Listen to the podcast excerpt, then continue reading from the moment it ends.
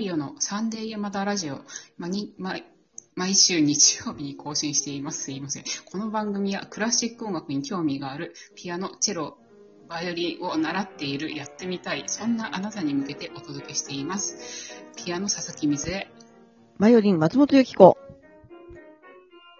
テロ、山田圭一でお送りします。すいません。いろいろ言い間違いが多かったんですけど、えーっいません。たまには、えーっとですね。チェロとバイオリン逆に言っちゃった。ごめんね。えーっとですね。えー本日はですね、あの、難しい奏法というちょっとテーマでお送りするんですけれども、っていうのもですね、あの、あの、ここ最近ですね、あの、曲を、その、ちょっとこう耳から入れて楽譜に起こすという作業をちょこちょこやる機会があるんですけど、それをやってる時に、こう、弦の二人はどういう奏法が難しいのかなとか、いろいろ考えたりするんですよ。あーなるほどうんちょっとそれを、うん、そうそう、そういうのをちょっと共有したいなっていう思いもあって、しましょう、共有、ぜひ。あそう共有するのに、そうわざわざラジオでね、みんなわかんない。まあまあ、でもね、あの、お互いのことを知るっていうのも、まあ、まあまあ、一ついいかなと思って、ちょっとやってみようかなと思ったわけですよ。で、あの楽しくしようね。楽しくするので皆さん聞いてください、最後とそれお願いします。それで、あの、まずピアノから、私からね、ちょっといきいきたいんですけど、まあ、一番その弦だとやりやすいけど、ピアノならちょっと難しいなっていうのが、同じ音の連打なんですよ。で、これは、えっと声が聞こえなくなった。え、嘘？聞こ聞こえます？私は聞こえる。あ、聞こえ、あ、だいあ、よかったよかった。えっと、同じ音の連打なんですけど、えっと、こういう、こういうのですね。で、これはですね、あの、私、びっくりしたのが、あの、鈴木みその教本の一番最初に、キラキラ星ってあるじゃないですか。うん。うん、載ってるよね。で、あれ、あの、弦は6種類、バリエーションがあるんですけど、ピアノは4種類しかないんですよ。で、これうん私初めて、そのバイオリンが、その、ピアノにはない、その2種類を弾いてるのを見て、驚愕したんですけど、あの、4連の、ちょっとお松さん弾いて。どれ、どれ？どれがないの？あの、でしょ4連のやつ。キャラメルキャラメル？キャラメルキャラメル？そうそうそう。そう、キャラメル。あとは？キャラメルだけでいいんだよ。あの、3連符のだけど、バナナね。バナナとキャラメルね。あ、あ、それそれそれそれ。うんうん。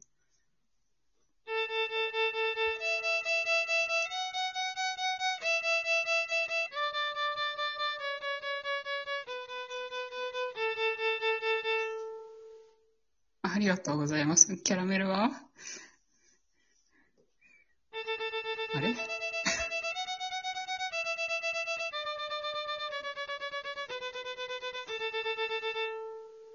そう、これですよ、これ。これが、全然ピアノと難しいんですけど、あの、弦はね、あの、上手に弾いててびっくりしたって思い出があるんですよ。あんまりで上手じゃないけどね。がえ、上手上手。あの、ピアノだとね、あの、あ、弾けないから。弾けないから。弾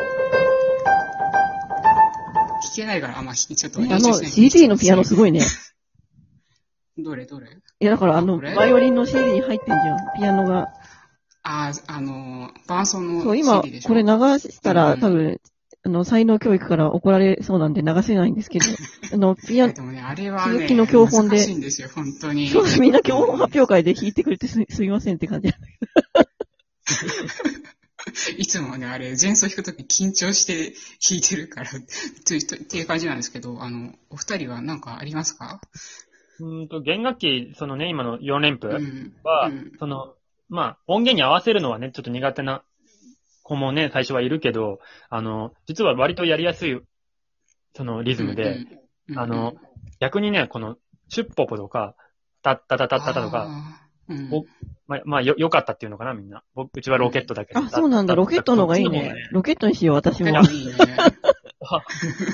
ロケットの方がなんか良かったより止まりやすい気がして、僕は。ああ、そうなんだ。前からロケットに変えちゃったんだけど、うん。まあ、それはちょっと置いといて、なんかの弓を止めなければいけないんですよね、給付とか、あの、そうそう。8分音符から16うん分に送るとき。この止めるが難しいんですよね、弦楽器は。そう。止まらないんだよね、皆さん。。止まらない。これが、ちょっとこっちの方が難しいので、だからこれが楽器によっての違いかな？難しさの。そうそう場。所のなるほど、なるほど。いや、いろいろありますね。いろいろあるって言っても、ちょっとごめんなさい。今、一例しか出せなかったんですけど、またこんな回をね、設けられたらいいなと思います。そうね。じゃあ、えっ、と、ここで、はいはいじゃあお便りの、えっ、と、ご紹介をしたいんですが、あの、この間ちょっとご紹介できなかったお便りがありまして、ラジオネーム、まんじゅうろう様からのご質問お便りなんですけれども、皆さん、宇多田ヒカルさんが好きなようですが、僕も宇多田さんのデビュー CD には久しぶりの衝撃を覚えた記憶があります。僕が初めて好きになったクラシック曲は、ブラームスのハンガリー舞曲第5番でして、幼い頃毎日のように聴いていましたが、これは父のレコードでした。皆さんも両親の影響で好きになったクラシック曲があれば教えていただけますか？というお便りなんですけれども、えーじゃあ私がまずお答えしようと思うんですが、後で二人にも聞きたいんですけど、私は残念ながら両親の影響で好きになったクラシック音楽ってなくて、えー逆に、その、両親、私の父も母もクラシックすごい好きでですね、父はマーラーとかブルックナーとかを、なんか、結構私的には大げさな音楽が好きだなっていう印象で、あの、ちょまあ、マーラーとかブルックナーそ壮大大人気。で、そうそうそう、いい言い方、お壮大でね、えーせ世界観の大きいのが好きなんですけども、うんえーえーうちの母は、チャイコフスキーのゲンスレとか、えー弦楽セレナデですね、とか、チゴイネルワイズみたいな、あの、私からするともう派手すぎの曲が好きなんですけど、まあ、あの、いい言い方をすれば、華やかな曲が好きな人で、で、私はどっちかっていうと、あんまりなんですよね。で、あの、どっちかっていうともう小さい時から、まあ服とかも、こう、ななんていうか、こう両親が、っていうか、まあ母が、あの、こういうのが好きっていうのを、もうすべて嫌で、なんか、昔から、あ趣味が合わない。うん、なんていうんだろう、まあ自分はこれっていうタイプで、こう割と、えーなんだ？親にこうしなさい、ああしなさいっていうのに全てもう反抗してきたタイプなんで、あのー音楽もですね、自分からクラシックを聴くようになってからは、本当に自分の好きなものしか聴いてこなかったですね。っていう感じで。なので、フルートとか、多分私、両親は知らない音楽を聴いてんじゃないかなっていう気がしますね。うんうん。うん、二人はどうですかね？うん。ど、どっちから行きますか？どっちでも、み、みじえさんは？あじゃあ私から、えなんか、松本さんの後でなんですけど、まあ、私もなんか、あん、うん、あんまりその両親の影響でっていうのがなくて、っていうのもですね、あの、鈴木メソッドって結構その、耳から入れるっていう奏法なんですけど、うちもそ、まあ、その例に漏れず、こう、小さい頃から、もう CD がもう、寝てる時以外はもうかけっぱなしみたいになってたんですよあそれすごいいい うちだわ。すごいいい、いい家庭。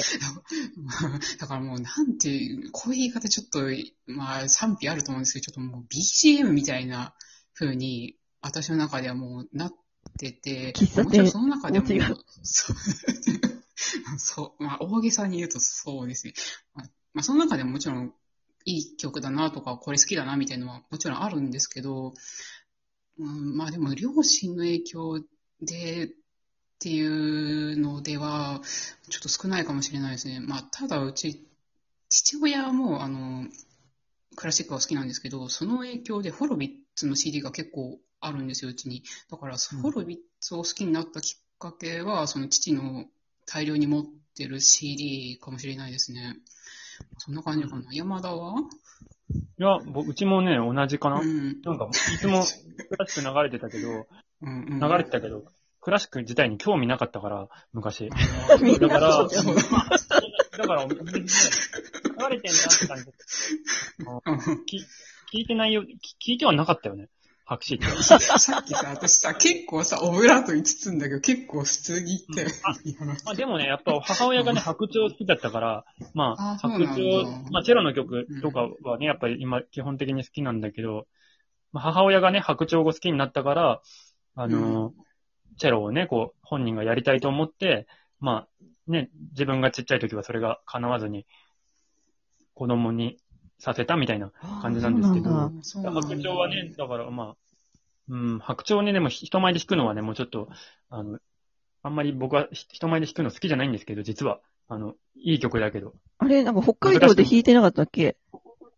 弾いてるようだからもう、ま毎回願いしましたよまあ、ど定番だもんね、あれい。や、でも、うん、うん、でももちろん、あの、好きな曲ではあるんですけど、うん。あの、もう聴衆のために弾くって感じです。自分が弾きたいかって言ったら、もういいわって。まあ、そうだになっちゃうね。まあ、あるよね、そういうの。ありすぎ。あと、まあ、うちの、まあ、父親はね、今はクラシック弾くかもしれないけど、当時はくの字もなかったんで、ああ、そうなの。母が好きで、うん。でも分かりやすいやっぱ曲が好きだったかな。なんかあんまりこう、ほら、うんうん近現代のさ、わけ、わけわかんないって言う言っちゃいけないんだけど、うんようなのは、メロディーがはっきりしてないのは、あんまり母親聞いてなかったかな。なるほど。でもね、、やっぱりほら、チェロでさ、やっぱ近現代っぽい、まあ、曲をね、やっぱりほら、妹もチェロやってたので、その、どちらかがやってる時に、なんかそういうのにも触れる機会があって、一個覚えてるのが、あの、カバレフスキーっていう作曲家がいるんですよね。うんうん。はい。あの、ピアノで。うんバイオリンコンチェルトもあるでしょ？で、チェロコンチェルトをね、これ、当時は妹がやってたと思うんですけど、やってた時に、カバレフスキーのことをいつもカバロフスキー、カバロフスキーって未だに言ってんじゃないそれだよねって思いながら。カバーはい。まあ、そそれはなんか未だに印象に残ってます。カバロフってずっと言ってるのかもしれない。まあ多分今本人もこれ聞いて、毎週聞いてるから、ね。あら、聞いてください。ありがとうございありがとうごます。ざいます、お母様。すみません。ちょっとそんなオチで終わりです。はい。それでは、えっ、と、アプリから、あの、よかったら、あの、聞いてくださってる方は、ぜひ、お聞きの画面の下の方にあるハートと笑顔とネギを連打してください。それでは、あなたに素敵な音楽との出会いがありますように、また来週お会いしましょう。ありがとうございましたありがとうございま。した。